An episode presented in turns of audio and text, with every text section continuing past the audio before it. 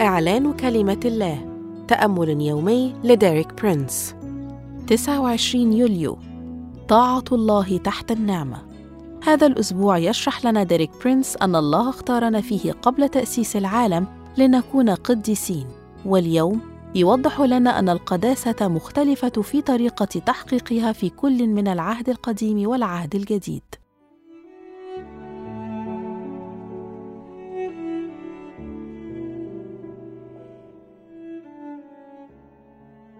ما هو الاختلاف بين أن نطيع الله ونحن خاضعين للناموس وبين أن نطيعه ونحن خاضعين للنعمة؟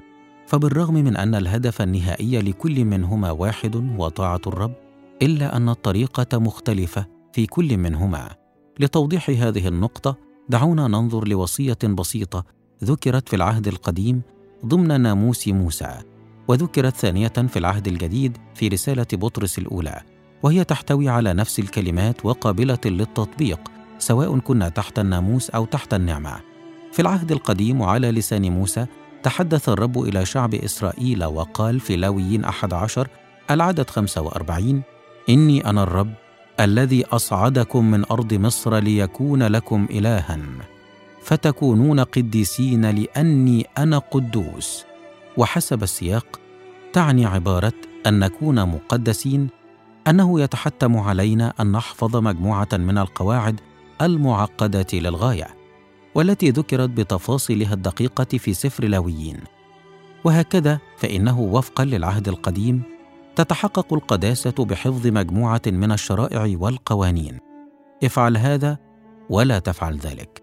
أما فقرة العهد الجديد وقد وجهت إلى المؤمنين الذين قبلوا يسوع مخلصا لحياتهم فتقول في بطرس الأولى واحد العدد من 14 إلى 16 كأولاد الطاعة.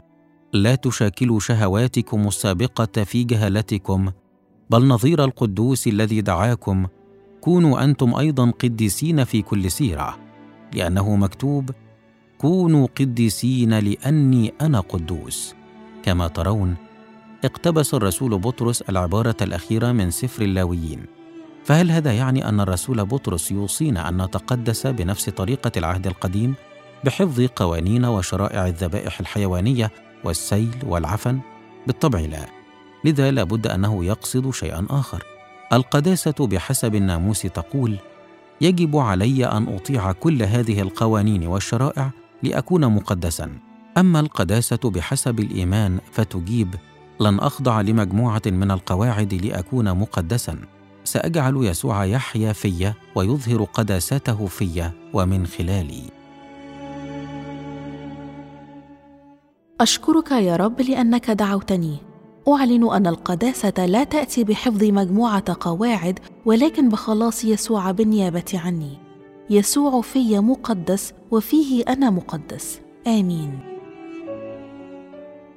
للمزيد من الكتب والعظات لديريك برينس قم بزيارة موقعنا www.dpmarabic.com